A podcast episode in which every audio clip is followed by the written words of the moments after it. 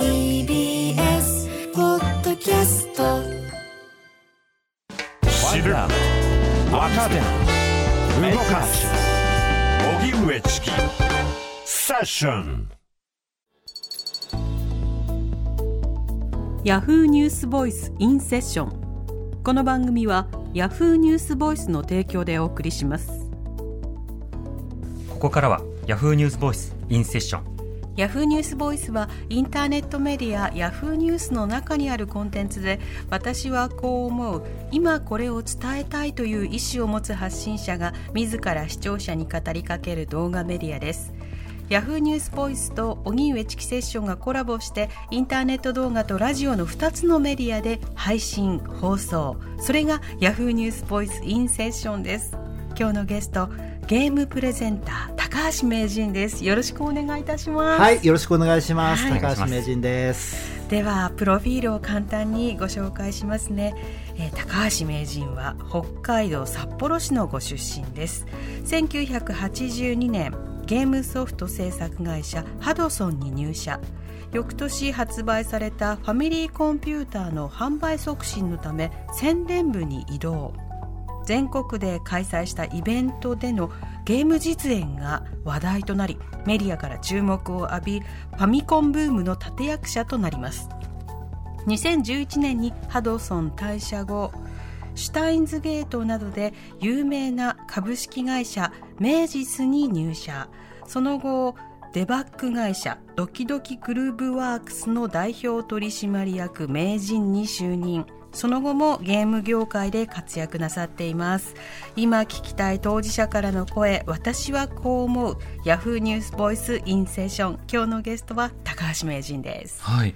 今はデバッグの会社であ、今、あの、そっちの方もやってますけれど、い。基本的には、あの、メイジスというですね、ゲームを制作する方の会社がメインになってますね。うん。なるほはい。どじゃあ制作側とデバッグ側ととはい、両方やってそうですね。るわけですね。デバッグっていうのはもうこれから絶対必要なんですよね。うん。例えば電子書籍になっても、はい。その文字のチェックとかっていうのをやっぱりしなきゃいけませんし、編集とか校閲とかね、だからもう多分デバッグっていうのはですね、これからずっとデジタルの世界では必要な会社ですね。うん、はい。改めてデバッグって何ですか、はい、あデバッグっていうのはですね、プログラムのミスを見つけるという仕事です。うん例えば、昔のファミコンだと、有名なのはみんな裏技って言ってますけど、はい例えばこういう変な操作をしたら、変な症状が出た。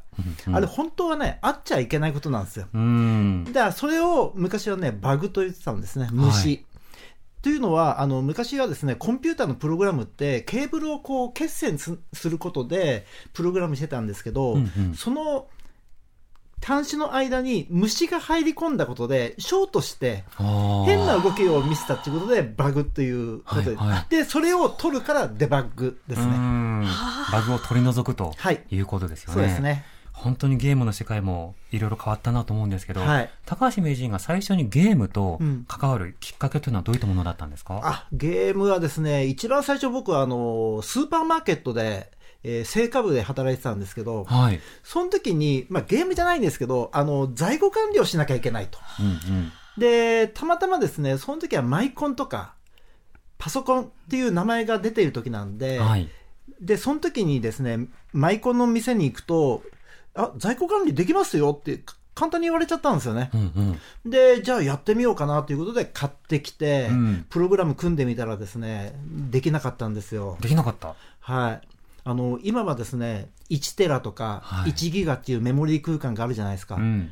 当時の私のやつは最高機種で64キロバイトなんですよ。キロバイト。6万5千文字なんですね、入るの。うん。で、シャープのコンピューターって、まず OS を入れて、で、在庫管理のプログラムを入れて、余ったところにデータを入れるんですよ。あだから野菜の2週間もデータ入らないんですよね。あ。なるほど。それで1ヶ月のね、在庫管理はもう絶対無理。うん。なので、えっ、と、当時パソコンの雑誌に出てたゲームのプログラムを自分でこう打ってみて、うんうんそれでまあゲームを遊んでたっていう感じですね。だから原点はそこかもしれないです。せっかくあるなら、じゃあゲームでもプログラミングするかと。そうなんですよ。あの、当時ね、27万8000円したんですよ、コンピューターが。ああ、当時の価格でしかも。はい。私の手取りが8万9000円の時です。わお。えーでそれがね給料4、4、5ヶ月分の。3倍ですようん。で、それがね、あの、今だと自動引き落としじゃないですか。はい。うん当時はね、郵便で送ってくるんですよ、振込書が。あで、でー今年、あ、今月の振り込みが1万いくらっていうのが来るんで、うんそれ見るとですね、埃かぶったままにするのもったいないので、はいで、はい埃を払って勉強し始めたっていう感じですね。はあ。ちなみに当時プログラミングしたゲームってどんなゲームだったんですか？いや、もう、昔の真似ですね。ブロック崩しを真似たりとか、もうそういうことしかできませんね。うんで、まずその前にベーシックというプログラムを覚えるのに必死でしたね。うん。今度はそこから、今度はそのゲームを作る側、はい会社に入社することになるわけじゃないですか。はいこのきっかけはどういったものだったんですか？これがですね、あのー別な会社にいた時にですね、実はお手伝いで、はい。東京の流通センターのところにですね、マイコンショーっていうのがあったんですね。うん。そこにお手伝いで来てたんですよ。うんうんただ、八百屋を辞めた直後なんで、はい結構大声を張り出すんですね。いらっしゃいいらっしゃいみたいな。ところがマイコンショーってみんなおしとやかなんですよ。だから私一人が目立つんですよね。はいはい。で、その斜め向かいにハドソンのブースがあって、うんそこの社長がですね、夏だから内輪を仰ぎながらこっちに来るって、じろっと私を見て帰ってくるんですうね。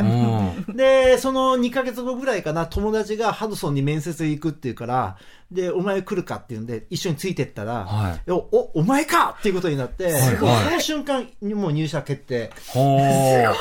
はい。本当すごい縁ですよ。へえ。で、最初はファミコンっていうのはない年ですね。82年だから。で、翌年ファミコンが発売になって、で、その時にじゃあ宣伝としてゲームの方、ファミコンの宣伝を担当しろって言われたのがきっかけですね。うん、なるほど。最初その宣伝しろって言われた時に、はい何をどこで宣伝したんですあか、最初はですね、えっ、と、ハドソンのがファミコンに参入するきっかけって、ファミリーベーシックという、あの、キーボードだったんですね。はい。で、あれのベーシックのマニュアルが多分子供にはわからないから、うんそれの攻略本っていうか解説本を書けっていうのが最初の仕事だったんですね。はい。はい。で、まだその時っていうサードパーティーっていうのがなかったんですね。うんで、サードパーティーっていうのは、例えばファミコンっていうゲーム機を任天堂さんが出して、で、それまではですね、任天堂さんがファミコン用のゲームをいっぱい出してるんですね。うんうんで、他社さんがそれを出すことっていうのはありえなかったんですね。うん。で、それをサードパーティーっていう第三者の会社が出すということで、それで最初に入ったのがハドソンなんです。うん。それで出した時に、えーそれをデモンストレーションした方がいいだろうっていうことで、宣伝部私一人なんで、はい。だから私がデモンストレーションをして売り回ってたっていう感じですね。うん、なるほど。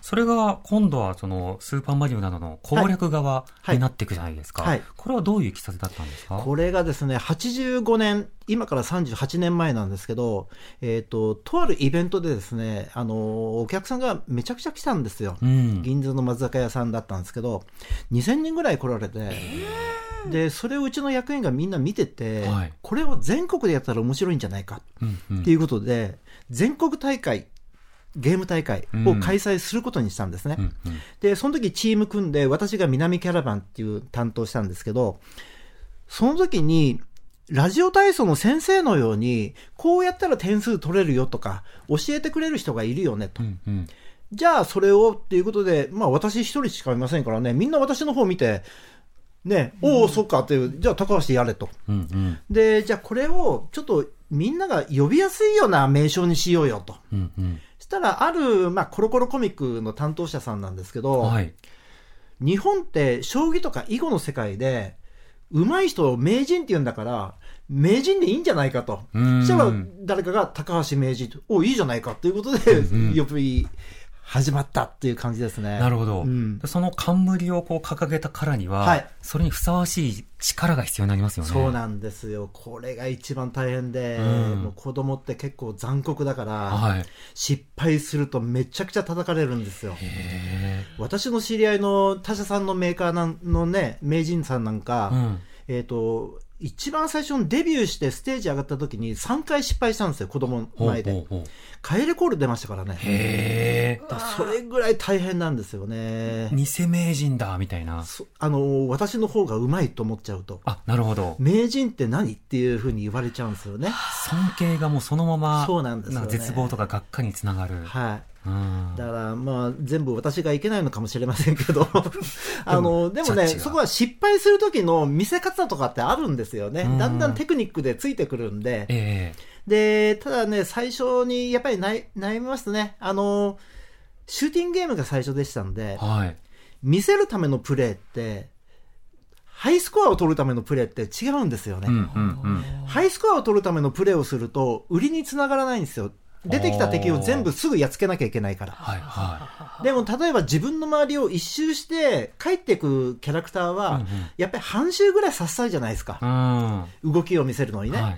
で、それを出てきた瞬間にやっつけるとハイスコアになるんですけど、はいはい半周すると敵も弾をガンガン撃ってくるから、うんうん倒される確率も高くなるんですよね。確かに、あの、スターソルジャーとか上からガーって来た時に、はい画面の端でまだ見切れてるところから倒すのがいいんだけど、はい。前半でこうぐるっと回って下に行くやつは、はい、ありますよね。危ないですもんね。そうなんですよね。だから、その時はね、テクニックで、まあうん今だから言いますけど、途中でやられそうになったらポーズボタンかけるんですよ。ほうほうほで、後ろ振り返って、いいかい、この敵はね、こういう風にやっつけるんだよって、ポーズを解除するとガンってやられて、あ、じゃあもう一回行くからねって。う。なるほど。えそうか。はい、連続でやる必要はない。なるほど。じゃあ説明しようを入れたんですね。そうなんですよね。へえ。そうすると子供たちは、あ、なるほど。あ今のはしょうがないねっていうことになるんで。そっかそっか。それで、まあ、キャラバンやるじゃないですか。はで、映画も作られるじゃないですか。まあ、出させていただきましたね。はい。はい。対決の映画も出て。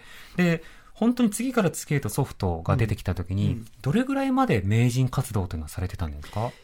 えーとですね、ファミコンから PC エンジンっていうのが発売になったのが87年の10月なんですけれど、はい。そっからだと、そうですね、92、3年まではやってましたかねう。ん。はい92、3年。はい。そうするともう結構ハードも変わり、ソフトもグラフィックもリッチになって。えーと、94年にプレイステーションが発売になったので、その手前ぐらいまでは、ただ、あの、ソフトによっては、私もやっぱりずっとね、ハドソンの宣伝部なんで、うん。宣伝には関わってましたから、うんただ表に出るかどうかっていうと、ちょっと違ってマニュアルを作ったりとか、そっちの方の仕事が多かったですね。うんうん。執筆とかコラムとかはどうだったんですか？えっ、と、コラムはですね、あの、最初のそのファミリーコンピューターの分かる本っていうのを作った割には、はい。あの執筆活動ってあんまりしやっぱり書くのが苦手なんで、そうなんですね。そこら辺はですね、2006年ぐらいから、今ずっと毎日ブログ書いてるんですけど、うん。あそこら辺で徐々に培われてきたっていう感じですかね。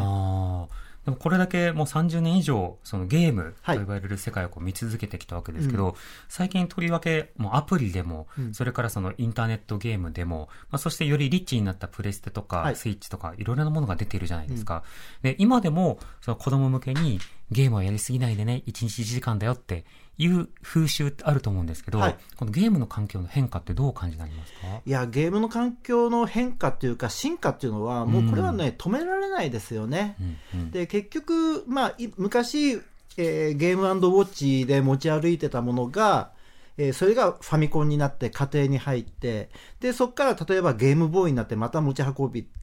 で、それが今度、画像が綺麗なプレイステーションみたいなのが出てきて、うん。で、そこからスマホが出てきて、うんうん。それもゲ、えー、と画像は綺麗だし、えー遊ぶこともできるしという、だこの進化はね、もう誰も止められないんですよ。うん。で、ゲーム業界はそこにこう寄り添っていく形っていうか、新しい遊びっていうのはこうだよっていうのをどんどんどんどん提出するしかないんですよね。うんただそ、そうではあっても、やっぱり子供たちには1時間ぐらいでやめて、他のこともやってほしいなっていう気持ちはもう全然変わらないですね。うん。それに高橋名人、今後していきたいことというのはいかがですか？あのもう私、もう40年ぐらいゲーム業界にお世話になってるんで、まあ、これ、今以上にですね、ゲームってもっと楽しいものだよということをどんどん広めていきたいなというふうには思ってます。うん。その発信、今後も注目したいと思います。今日のゲストは高橋名人でした。ありがとうございました。ありがとうございます。あり。がとうございました。ヤフーニュースボイスインセッションこの番組はヤフーニュースボイスの提供でお送りしました。TBS Radio 荻上チキ。セッション TBS Radio 905-954